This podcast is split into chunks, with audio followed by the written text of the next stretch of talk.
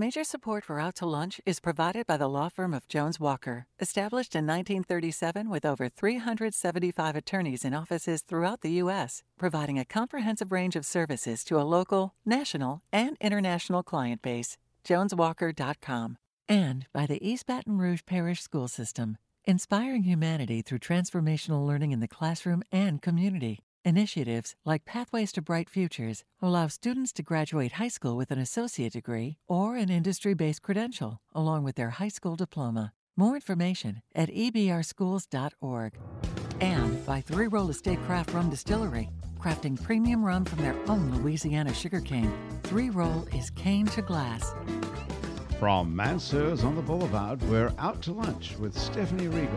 It's business, Baton Rouge style. Hi, I'm Stephanie Regal. Welcome to Out to Lunch.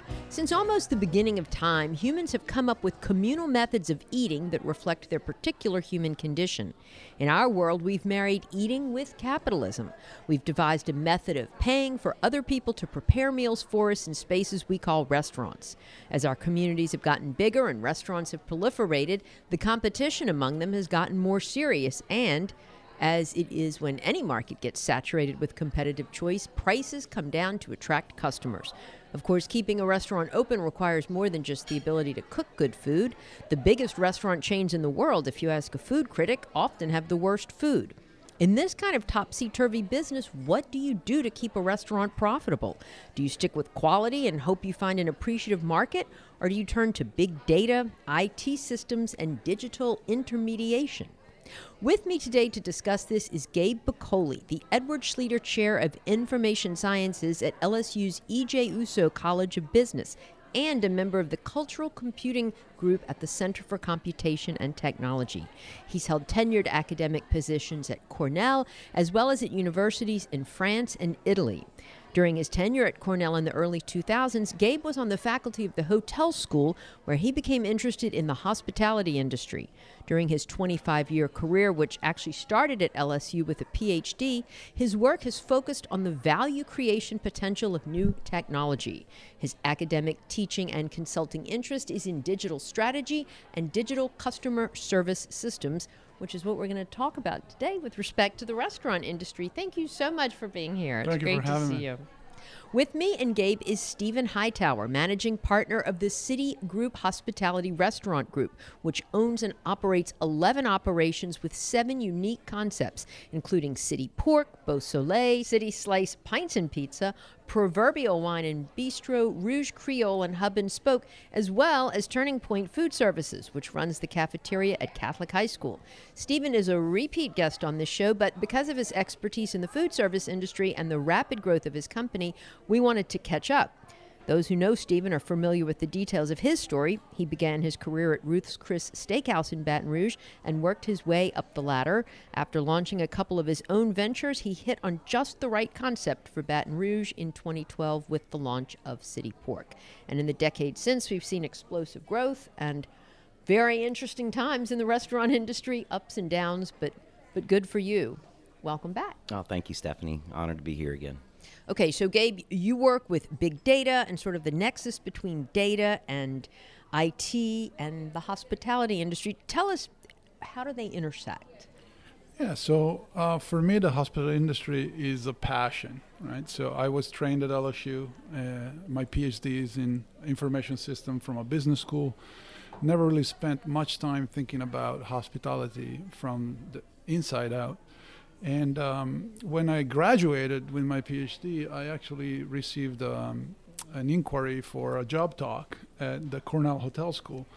And it's funny now, but I remember saying, well, you know, thank you for the inquiry, but hospitality is a little restrictive. Sure. And the person who was interviewing, Roy Alvarez, had the foresight to say, well, let's just meet at the conference and have lunch. I'll buy you lunch, and then we'll go from there. So he proceeded to enlighten me about the hospitality industry in all the segments, right? So hotels, restaurants, casinos, resorts, cruise lines, and you could go on forever. So one of the largest industries in the world, if not the largest by employment. And so I ended up taking the job and basically fell in love with the industry. very complex, incredibly complex industry. At first, I worked in hotels. And it's, again, it's funny because hotel people oftentimes say, well, we're not very tech savvy. But I always tell everybody that the hotel industry had e-commerce before, way before e-commerce was a word. If you book an airline ticket, if you book a hotel room, you're using a GDS, a global distribution system. Systems pioneered in the 60s. Wow. And that's basically a computer-mediated transaction, which today you would call e-commerce without thinking twice. So interesting. Let me bring Stephen into the conversation here before we get too much into the digital side, because I want to talk about that. But Stephen, you also have always had a passion for the hospitality and restaurant industry. Yes, it's. I mean, I think Gabe hits it right on the right word for passion, and at the same time, the ability to, you know, what you fall in love with is the ability to affect other people, and that's through your employees and through the relationships with the guests. And you know, we work holidays, we work weekends when everybody else is having fun. We're working, but if you understand that and realize the power of what we do and creating great memories or good times, whatever it may be, then you're stuck in this. And I never I thought I was going to law school, but all of a sudden got in this, and the rest is history. So. There you go. Now, y'all are up to 11 concepts, unique concepts, under the umbrella of City Group. Why are you scaling so fast? Is it an economies of scale kind of thing? Is the demand there? Do you just see so much potential? Because I know it's hard to like manage growth, but y'all are going for it, sort of covering many, many bases. It definitely has been hard. At the same time, you know, during the pandemic, we began to get phone calls, hey, and it was sad phone calls from people that just weren't going to be able to make it before, during, or after. So we technically gambled on that space, saying that the world's going to come back to normal at some point, and the opportunities were there. And, you know, I think the uncertainty of the market allowed for us to grab some decent business deals and then, you know, hope that we could keep it going just enough to ride it out through the pandemic and, you know, hopefully, you know, no new variants pop up and we can continue to move forward. But, you know, it was a risk, but at the same time, we knew that the reward could be there. And, you know, now it's kind of shifting for us into a little bit more of the people process piece of it. But, you know, if the right opportunity pops up, who knows? And it's a challenging, difficult industry to make it in. Maybe all sectors are. But how does, you know, digital intermediation play into it? And what kind of pressures and opportunities are we seeing for restaurants today because of the technology that's out there? Gabe? Yeah. So it's kind of a double-edged sword, yeah. This technology, right, for the hospitality industry. And again, one thing I'll come back to is how complex it is, how many moving parts it has, and how, you know, razor-thin margins are, particularly in restaurants, right? And so the use of digital technology can be extremely helpful. I'll give you one example. Say that you are growing the business. Say that you are a large brand, right? A large brand. Domino's. Right. Domino's. And so Domino's, you order pizza at Domino's, you call in, somebody answers and takes the order. There's a huge amount of variability with the person you're going to get on the phone. And there's churn, right? There's employees change, so you keep retraining them. Now, if you move that ordering flow to an app, which now everybody has a phone, right? What can you do with that? Well, you can control completely the experience that the customer has in that digital relationship versus this phone call that could go great. And you can do all kinds of other things on the customer service side, like providing a tracker so people don't keep calling, where is my pizza? So there's great opportunity there. But I'm old enough to remember when digital intermediation came to hotels, and hotel operators will tell you they were asleep at the wheel in the mid-90s. Interesting. Did not, even though they had e-commerce, right? They pioneered this whole idea of buying stuff online. They just weren't prepared, and so in other words, to be able to book your own room online. Yeah, right? They weren't prepared to serve that need. I see. And so, as you know, as people are getting on the web, and a reservation for a hotel room is the simplest product to fulfill. You don't have to ship a book. You don't have to taste it, try it, feel it. You learn about the place and you book it. And the fulfillment is an email. It's a perfect digital transaction. And so who sees that and jumps on it? Microsoft. I don't know if you know, but Expedia was created by Microsoft. Did not know that. Right? It's really, really interesting. And so then you take that. So that's the double-edged sword. Yeah. I have a friend who has a hotel in Lugano, Switzerland, and he basically says, I have two owners.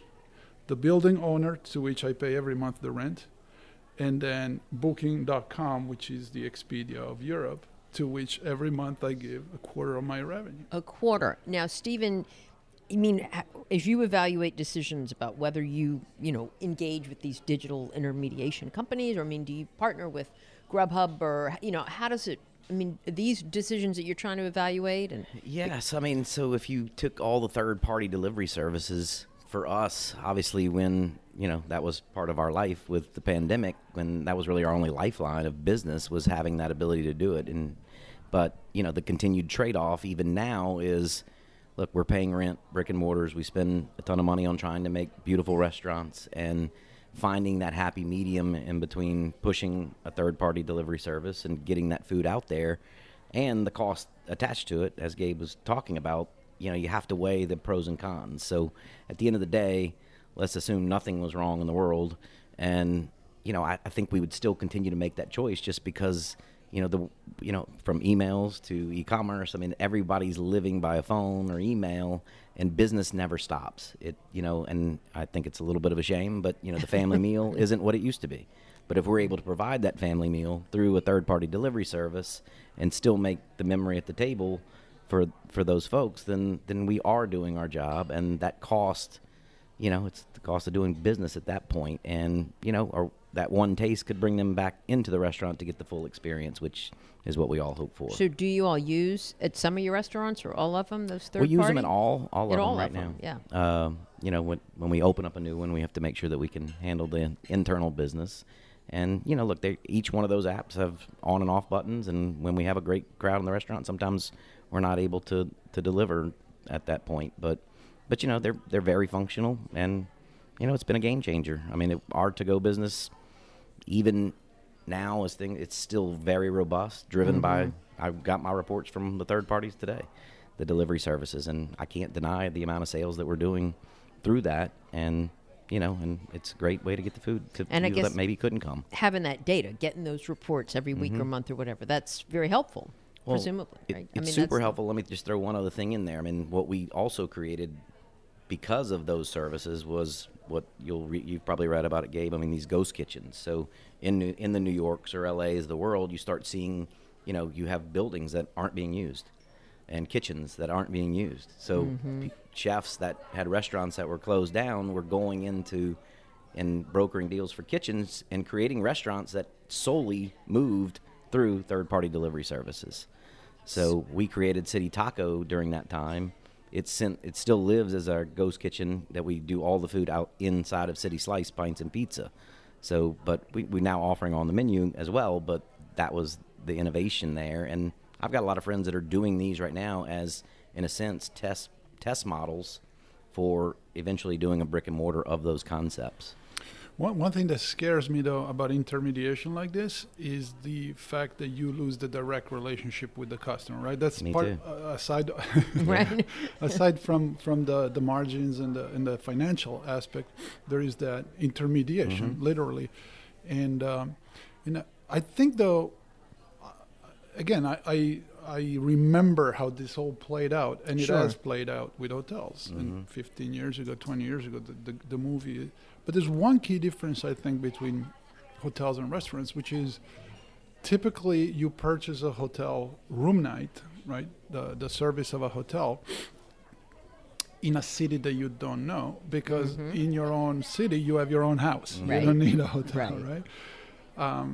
And so there's a lot of uncertainty around that purchase decision, particularly if it's the first time you visit, and so it lends itself to that kind of intermediation. But restaurants, you have your crowd, your local crowd.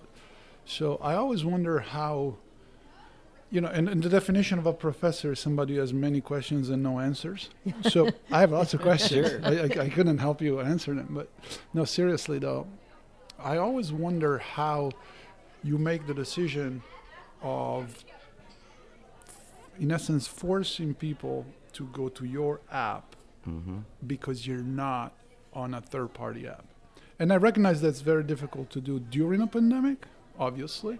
And the same thing, you know, the same parallel in hotels was 9/11.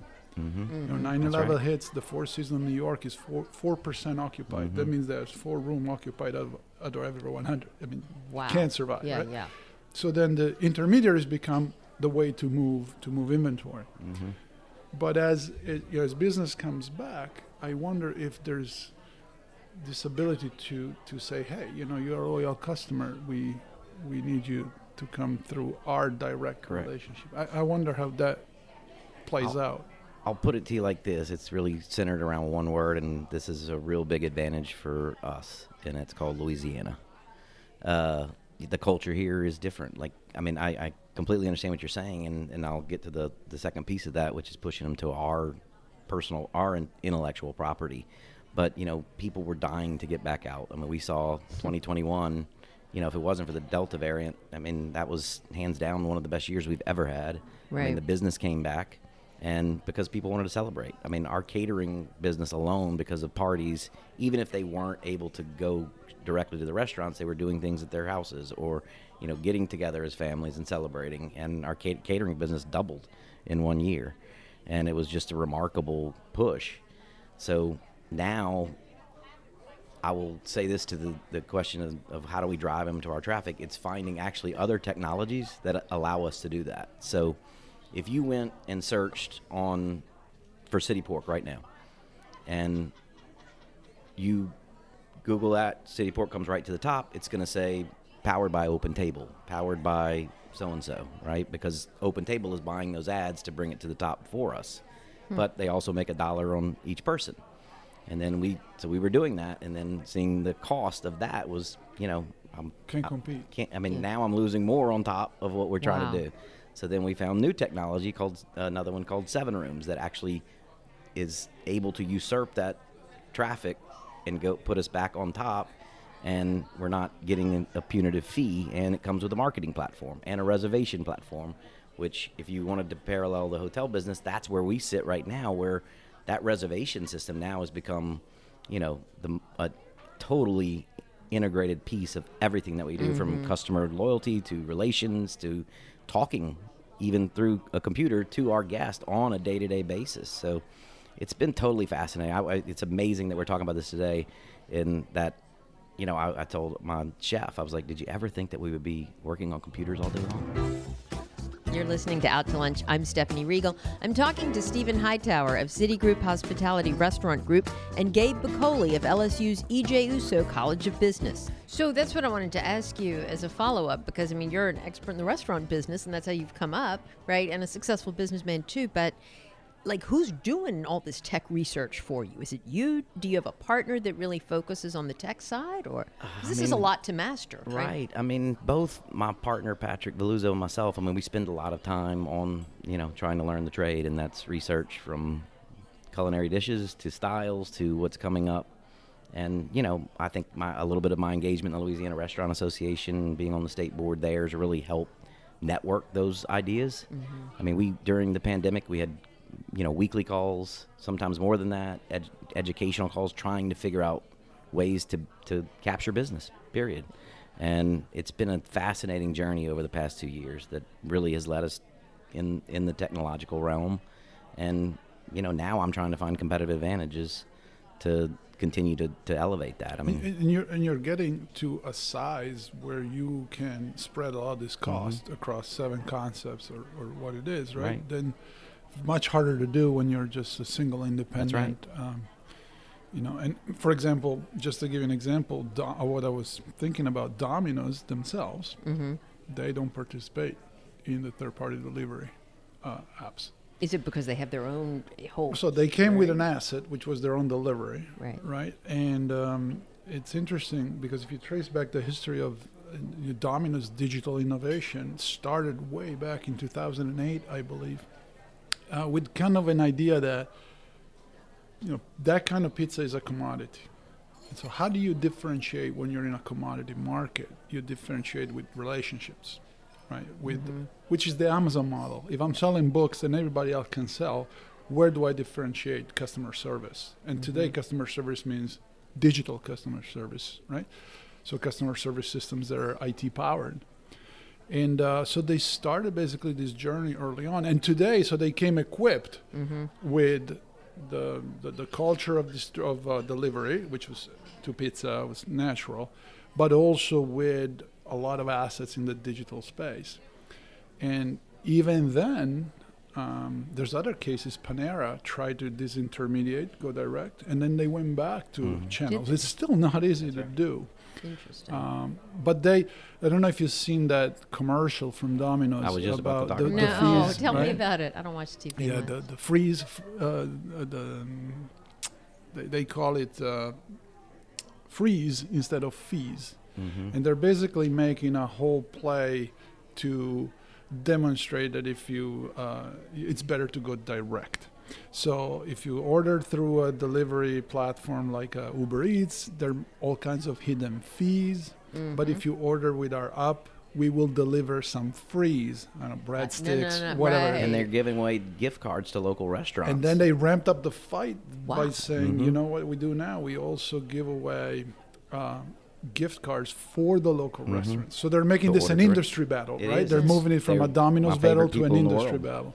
No, I mean, and they were the forerunners. I mean, their app alone, I think, set the bar. I mean, you obviously have done a little research on them, but I mean, from what I've heard and read about too, that their app is, I mean, still set the tone for everybody, and what they are still trying to live up to how great it is from, you know, delivering the information from we're preparing to order, we're on the way. And it started actually way before the iPhone. They started with the pizza tracker on a website. That's it. No and kidding. You make the order and you could track it.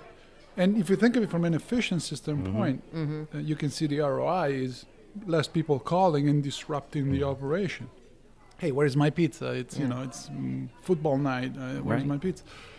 And that, but that became the kernel of a positioning, a strategic position, a digital strategy that is now has them prepared to try and actually basically spearhead the fight of the industry against intermediation. Well, like you said earlier, their asset was the delivery before this even started. And they, so complete opposite model for us, you make the relationship based on their technology with their brand.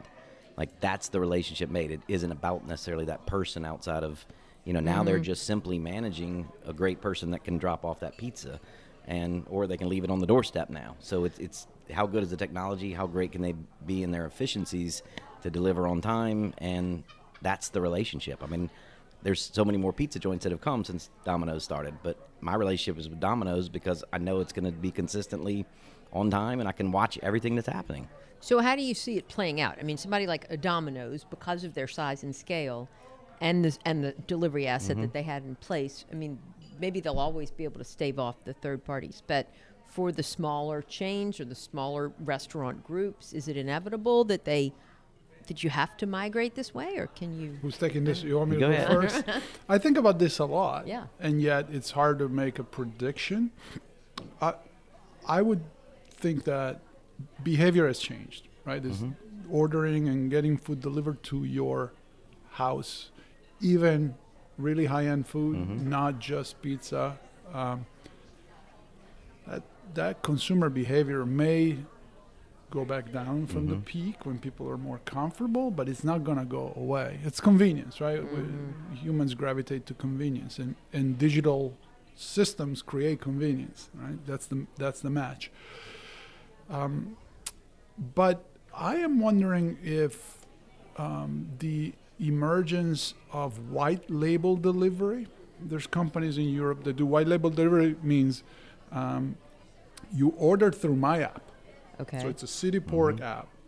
I have the relationship with the customer. And then I have drivers that I don't pay as my employees, right? They're a third-party delivery operation. And they deliver for everybody, but they're white label. They don't have a name. They don't intermediate the relationship with the customer. They just do a piece, and it's the delivery.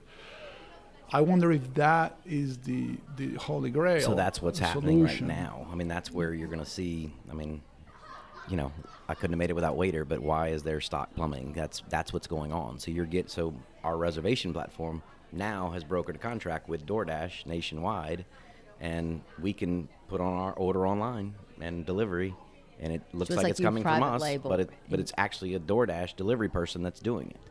Now, so interesting. So now I'm vetting out. But then the fees are less, right? Oh, yeah, it's going to save us potentially 16%, right, from where we sit right now, which is tremendous. Now that makes this totally fascinating. And to your point, now it's our relationship that we can control, and we're communicating back to them on feedback. It's not, you know, it's fascinating, but at the same time now, so our reservation platform uses DoorDash. So DoorDash in Baton Rouge doesn't have the footprint they have nationwide. Mm-hmm. So I have to vet those drivers. So I will put in orders through ours just to see what happens.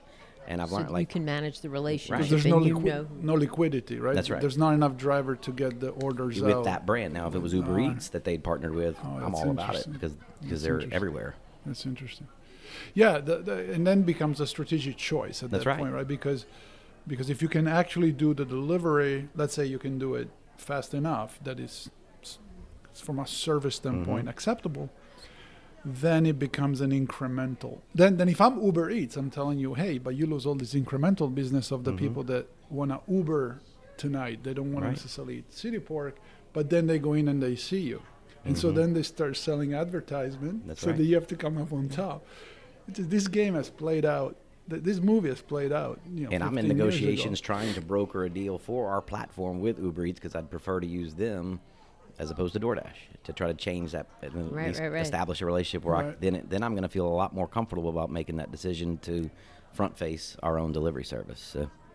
Well, I would love to continue this discussion because it's so fascinating. Unfortunately, we're out of time, but Gabe Bacoli and Stephen Hightower, it's always so refreshing to realize the breadth and depth of expertise that exists in Baton Rouge. You know, we like to beat ourselves up a lot in South Louisiana for being at the bottom of so many rankings, but you both help us realize how much creative and intellectual capital exists in Baton Rouge. So thanks so much for taking time to be here with me today. Thank you. Appreciate it so much. My guests today on Out to Lunch have been Gabe Bacoli of the E.J. Ourso College of Business at LSU and Stephen Hightower of City Group Hospitality Restaurant Group. You can learn more about the LSU E.J. Ourso College of Business and City Group Hospitality Restaurant Group by going to our Out to Lunch Baton Rouge podcast.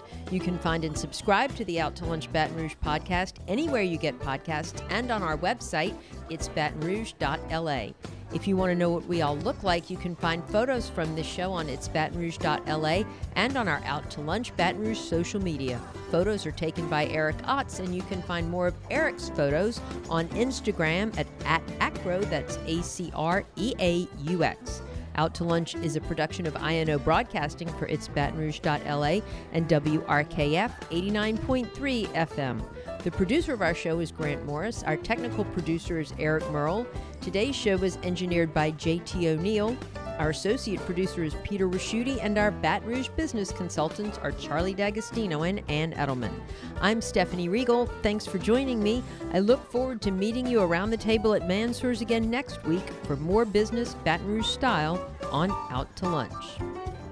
Out to Lunch Baton Rouge is recorded live over lunch at Mansur's on the Boulevard in Baton Rouge. Mansur's is open for lunch daily 11 to 2, for dinner nightly, and for brunch on Saturdays and Sundays. Major support for Out to Lunch is provided by the law firm of Jones Walker, established in 1937 with over 375 attorneys in offices throughout the U.S., providing a comprehensive range of services to a local, national, and international client base. JonesWalker.com.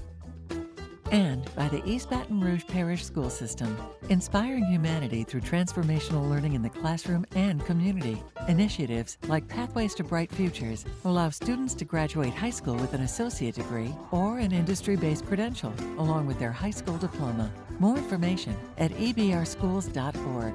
And by Three Roll Estate Craft Rum Distillery, crafting premium rum from their own Louisiana sugarcane. Three Roll is cane to glass. Mitchell Foreman wrote and performs all the music on Out to Lunch. You can hear Mitchell's music anywhere great jazz is sold or streamed and at MitchellForeman.com.